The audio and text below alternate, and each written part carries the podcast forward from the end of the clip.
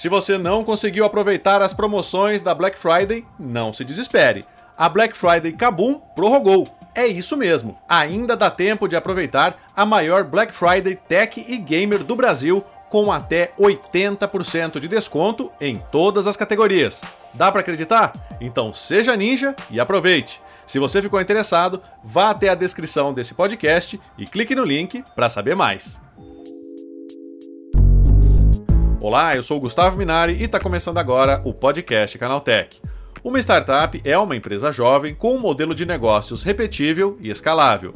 Embora não se limite apenas a negócios digitais, uma startup precisa de inovação para não ser considerada uma empresa de modelo tradicional. Para explicar para a gente como as startups podem alavancar a indústria de tecnologia, eu recebo hoje aqui no podcast Canaltech a Andrea Migliori, que é CEO e fundadora da WorkHub. Então vem comigo que o podcast Canaltech de hoje está começando agora. Olá, seja bem-vindo e bem-vindo ao podcast que atualiza você sobre tudo que está rolando no incrível mundo da tecnologia. O termo startup está na moda e empreender com esse modelo de negócios virou um sonho de muita gente, tanto no Brasil quanto no exterior. Um erro comum que permeia a definição de startups é que elas são somente empresas de internet. Mas esse conceito de empresas jovens vai muito além do mundo digital, potencializando o desenvolvimento de vários setores, como de tecnologia.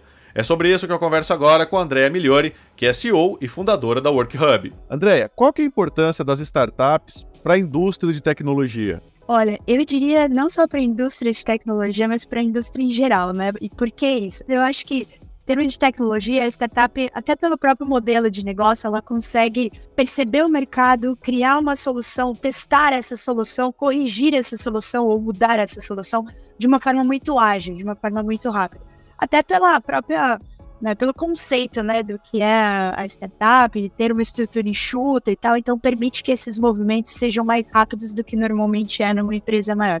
Então, eu acho que a primeira grande importância é, é essa, né? Meio como se fosse assim, uma linha de frente, um abre-alas, né? Criando, percebendo, testando e implementando coisas que a indústria tradicional levaria um pouco mais de tempo, por seus processos internos, enfim, né? Por sua estrutura. E eu disse no começo, né, não só de tecnologia, mas indústria em geral, né, todos os segmentos, porque hoje, assim, a aplicação da tecnologia está em, em, uma série de aspectos, né, do mercado, em todos os segmentos. Então, eu acho que o, esse olhar mais atento ao, ao, dia a dia, aos problemas, né, que esse STEP tem, acabam sendo, acabam beneficiando as indústrias, né, de diferentes segmentos.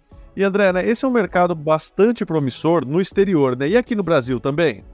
também muito promissora. Assim, eu acho que é, nós, brasileiras e brasileiros, né, por essência, a gente tem uma característica criativa muito forte, né? E isso é percebido lá fora. A gente tem uma capacidade muito grande de conseguir transformar, né, perceber o ambiente, perceber oportunidades e transformar isso num produto, numa nova tecnologia e tal. Eu acho que os desafios vêm para a gente em termos de captação de investimento ou de aplicação no mercado em alguns segmentos mais específicos, por exemplo, em biotecnologias ou tecnologias é, é, ligadas aí, por exemplo, a hardwares ou a, sei lá, segmentos de energia. Então, são tecnologias mais específicas e que demandam, de repente, um desenvolvimento mais robusto e tal. Daí eu acho que o mercado externo consegue aportar ali um pouco mais de não só de investimento financeiro, mas investimento também de estrutura, né? Em termos de, sei lá, laboratórios, ambientes para testes, regulação e tudo mais. Não que aqui não seja possível, super é possível, né? Mas eu acho que o ambiente internacional traz um pouco mais de possibilidade. Mas eu acho que hoje o Brasil assim vem ocupando um lugar de bastante destaque no que diz respeito à inovação, inovação aberta, essa inovação junto com as grandes empresas. Eu acho que tem bastante espaço assim para a gente trabalhar. E Andréia, né, o que uma startup precisa para chamar a atenção do mercado? Né? A gente sabe que tem muita startup, né? É uma forma meio que foi popularizada da pessoa quando ela quer empreender, mas para chamar a atenção, né? O que, que ela precisa ter? Olha, eu diria que assim, ter, ter uma solução que de fato gere valor, seja para o público final, ou seja para alguma outra grande empresa, né? Ter uma solução assim que agregue valor e que seja muito fácil reconhecer esse valor agregado, eu acho que é a, a, a principal coisa. Mas eu acho que assim, se, se a tua solução, como startup, né, se a tua solução visa um, uma atuação junto com grandes empresas, por exemplo, seja porque a tua tecnologia vai aportar alguma coisa dentro daquela empresa ou vai aportar em conjunto com aquela empresa uma solução final para o mercado, uma coisa que hoje vem sendo muito discutida é todo um aspecto de governança por trás né, da, da ali da tecnologia que você está é, aportando no mercado. Porque você precisa ser é, uma, uma empresa assim, com uma boa estrutura, com um bom alicerce, com uma boa governança, para que isso te permita é, atender esse mercado, né? Para você não ter problemas assim que às vezes eu brinco, né? Você fala, não, vamos vender um montão, depois que vende a gente vê. Esse é o tipo de problema bom, né? Problema é problema, você tem que resolver o problema, né? E assim, eu brinco, não existe problema bom problema ruim. Existe problema que dá para resolver problema que não dá para resolver. Né? E às vezes um problema desse você não consegue resolver. E eu já vi algumas startups quebrarem porque não tinham ali o alicerce para poder oferecer a sua tecnologia, comercializar a sua tecnologia e estar tá ali com alguma parceria forte, por exemplo, com alguma outra empresa. Então eu diria que ter um, um, produto, uma solução de muito valor agregado e ter uma organização interna que te dê a sustentação necessária para ir para o mercado com a sua solução, eu diria que são os dois principais pontos. Tem várias outras coisas, mas acho que esses dois pontos são matadores. E André, como é que essas empresas tão jovens elas fazem para conquistar o investidor, né? Porque a gente tem ainda aquela mentalidade tradicional. Será que vale a pena eu colocar meu dinheiro numa empresa que está começando agora? que está chegando ao mercado assim sem muita experiência, né? Porque é um negócio que uma das características de uma startup é que ela é uma empresa jovem, né? Então como é que elas fazem para captar esse investimento? Acho que não tem uma coisa, né, para falar, um conjunto de um montão de coisas que são avaliadas na hora de você ter essa conversa com fundos ou enfim, né, com quem possa investir no teu negócio.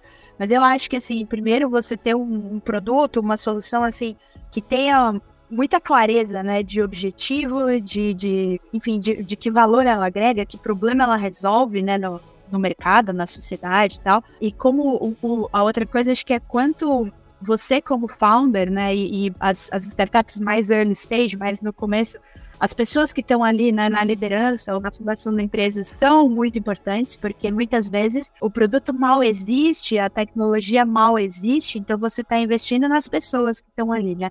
Então, as características e os skills né, que tem ali nas pessoas fundadoras. E depois, acho que a tua capacidade de, de enxergar o, o futuro e de conseguir contar essa história de uma forma que ela seja é, que tenha substância, né? E que seja consistente. Porque no fim do dia é uma grande aposta, né? Tudo que você fale de projeções de futuro é uma grande aposta, porque você não tem nem o passado como histórico, né? Para embasar ali aquela coisa. Eu acho que é um mix, assim, do tipo de solução que você tem, do tipo de tecnologia que você usa, a, a composição que as pessoas têm ali, né, de, em termos de skills complementares, então, principalmente as pessoas fundadoras, e depois como você organiza, como que você cria esses alicerces, né, em termos de governança, de organização financeira, etc., para que você consiga ter sustentabilidade ali de crescimento. Tem N outros fatores, mas eu diria que esses três são os, os principais, assim, em, se tratando de uma startup bem no início, né, em estágio bem inicial. André, o que, que diferencia uma startup de uma empresa tradicional atualmente? Olha, eu costumo dizer que, assim, por, por essência, startup é um negócio como outro qualquer. Então, assim, tem você, tem a padaria, tem a papelaria, tem o posto de gasolina, tem a fábrica, assim, é um negócio que precisa ser olhado como um negócio do ponto de vista de gestão financeira, de governança e tudo mais. Só que tem um tempero a mais ali, porque a startup pressupõe você ter uma solução ali altamente replicável e escalável. Então, assim, ao passo que, sei lá, uma padaria vende um pão, ela ganha um real, né? Então é um para um. A startup é eu faço uma coisa e eu consigo escalar a venda dela N vezes.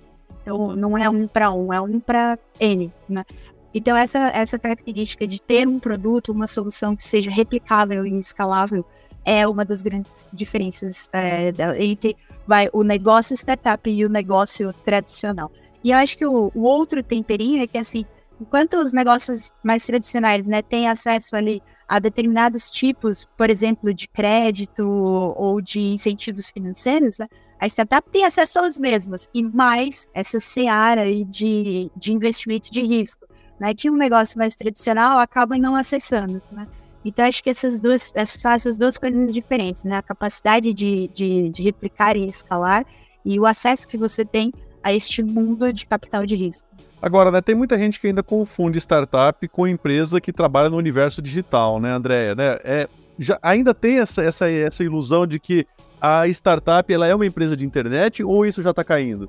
Eu acho que ainda tem, mas eu acho que hoje já muito menos do que antes, porque hoje você já vê muita tecnologia nova, muito produto novo, e aí produto físico mesmo, né? De hardware, de soluções que a gente usa, de gadgets e tal, é, que nascem dali de, do, do trabalho de startups, né? E não é porque a coisa é física, né? Ela é literalmente tangível, ela não possa ser replicável e escalável, né? Então eu acho que hoje ainda existe um pouco desse estereótipo, né, de que startup está exclusivamente ligada a algum tipo de tecnologia ligada à internet. Né? Mas eu acho que aos poucos essa, essa imagem ela vem sendo substituída por essa outra imagem de que startups são negócios mais ágeis, mais modernos, ligados à tecnologia de ponta e escaláveis e replicáveis. E Andréia, né, para quem está ouvindo a gente, né, e pretende entrar para esse mundo, né, de empreender, de criar uma startup, né, qual que é a dica, né? A gente está vendo aí muita inteligência artificial, é muitos novos conceitos chegando aí ao mercado, né? Que dica você dá para essa pessoa que está pensando em entrar nesse mundo agora? Olha, primeiro que empreender, a primeira coisa que você precisa ter é uma dose de loucura, né? Você tem essa dose de loucura, o primeiro passo está dado, né? Mas brincadeiras à parte, né? O que eu acho assim, é você ter um olhar bem apurado para o mercado e ter bastante clareza assim de onde que você segmento, né? Onde que você vai entrar, com que tipo de solução. E validar essa sua ideia, né? Antes de você fazer um investimento muito alto ali e iniciar o seu negócio. Porque é óbvio que você tem a possibilidade de captar né, esses recursos de investimento de risco, etc. Mas isso não é um padrão, né? isso não é uma certeza né? Isso é, um, é uma aposta e uma aposta bem arriscada. Dos dois lados, né? De você como empreendedora que está arriscando ali, apostando no teu negócio, e quem está olhando também, avaliando aquilo tudo, resolve apostar e investir na tua empresa. Então, antes desse ponto, tem um longo caminho, né, pela frente. Então, eu acho que quanto mais clareza você tiver de o que é que você quer fazer para resolver qual tipo de problema, para que tipo de público, e testar isso, você acaba errando antes, né? Tem um, uma frase, né? um conceito que eu, eu, gosto bastante, que é assim, o primeiro erro é o menor, né? A primeira perda é a menor. Então, assim, quanto mais rápido você conseguir testar essa sua ideia e ver que, que ela tá errada, e aí você ajusta e testa de novo, então menor vai ser a sua perda, né? Então, diferente de você investir muito e só lá na frente você coloca aquela solução para jogo, né? E aí vê que ela não funciona tanto assim. As pessoas não entenderam, não reconheceram. E aí você perdeu todo esse tempo, eventualmente dinheiro e tal. Então, acho que a principal dica é, assim, validar a sua ideia antes de validar o seu produto. Assim, para que você possa testar isso no mercado rápido. E muita disciplina, consistência e foco, assim. Tem todo esse essa coisa, né, essa aura em volta de startup, parece que é uma coisa super bacana e tal. E é, mas, né, por trás de aquela coisa, né, para chegar no simples é complexo pra caramba, né? Então é um pouco disso, assim, para você tocar um, uma startup, que é um negócio, né, tem toda a sua complexidade e você precisa estar preparado para isso também. André, é isso. Muito obrigado pela tua participação e um bom dia para você, hein? Obrigada, bom dia, Gustavo. Tá aí, essa foi a Andrea Migliori falando sobre como as startups podem alavancar o desenvolvimento da indústria de tecnologia. Agora se liga no que rolou de mais importante nesse universo, no quadro Aconteceu Também.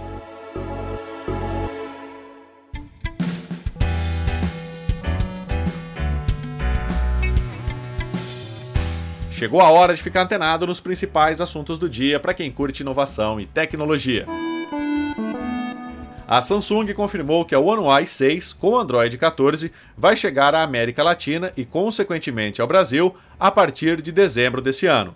Assim como em outras regiões, a atualização da interface será liberada primeiro para a linha Galaxy S23 e depois chega aos demais modelos da fabricante sul-coreana, ainda sem um cronograma definido por aqui.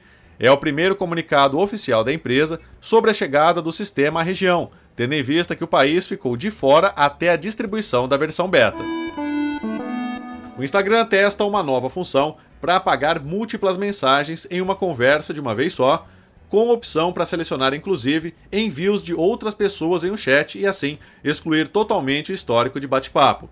A ferramenta continua em desenvolvimento e não tem uma previsão de lançamento geral para o público. A função de apagar várias mensagens de uma vez só dá mais agilidade para quem deseja limpar conversas no Instagram. O Ministério do Desenvolvimento, Indústria, Comércio e Serviços confirmou que investirá 270 milhões de reais em cinco ações de inovação e eficiência energética no setor automotivo brasileiro. As cinco ações fazem parte do programa Rota 2030 e parte dos recursos para a chamada neoindustrialização será destinada pelo Senai, 70,4 milhões de reais, e pela empresa brasileira de pesquisa e inovação industrial, que disponibilizará mais 30 milhões de reais. A crise institucional da OpenAI não impede que a empresa lance novidades. A companhia liberou o recurso de conversa por áudio com o ChatGPT para todos os usuários da versão gratuita da IA. Disponível somente no app para Android e iOS, a função permite escolher entre cinco vozes diferentes da IA e aceita diálogos em português do Brasil. A ferramenta foi lançada em setembro, mas era limitada a assinantes do Chat GPT Plus. Resumidamente, ela funciona como conversar com Alexa, mas a IA é mais poderosa para criar respostas. Você envia um comando por voz e também recebe a mesma informação por áudio. Usuários do Firefox notaram um certo atraso para abrir vídeos no YouTube pelo navegador. A plataforma demora cerca de 5 segundos a mais do que o Google Chrome para carregar e iniciar a reprodução de qualquer conteúdo. O YouTube enviou uma resposta oficial sobre o caso ao site Android Authority e colocou a culpa do atraso nos adblockers. Apesar da resposta, a plataforma de vídeos não explicou a diferença de tempo entre o Chrome e o Firefox. Já as técnicas do YouTube para identificar adblockers chegaram a render uma acusação de espionagem na Irlanda. Tá aí com essas notícias, o nosso podcast Canaltech de hoje está chegando ao fim. Lembre-se de seguir a gente e deixar uma avaliação no seu aplicativo de podcast preferido. É sempre bom lembrar que os dias de publicação do programa são de terça a sábado, com um episódio novo às 7 da manhã para acompanhar o seu café. Lembrando que aos domingos tem também o Vale Play, o podcast de entretenimento do Canaltech. Esse episódio foi roteirizado e apresentado por mim, Gustavo Minari, e a edição foi do Samuel Oliveira. O programa também contou com reportagens de André Laurente Magalhães, Guilherme Haas e Paula Amaral. A revisão de áudio é do Wallace Moté, com trilha sonora de Guilherme Zomer, e a capa desse programa foi feita pelo Eric Teixeira. Agora nosso podcast vai ficando por aqui. A gente volta na próxima terça-feira com mais notícias do universo da tecnologia para você começar bem o seu dia. Bom fim de semana. Tchau, tchau.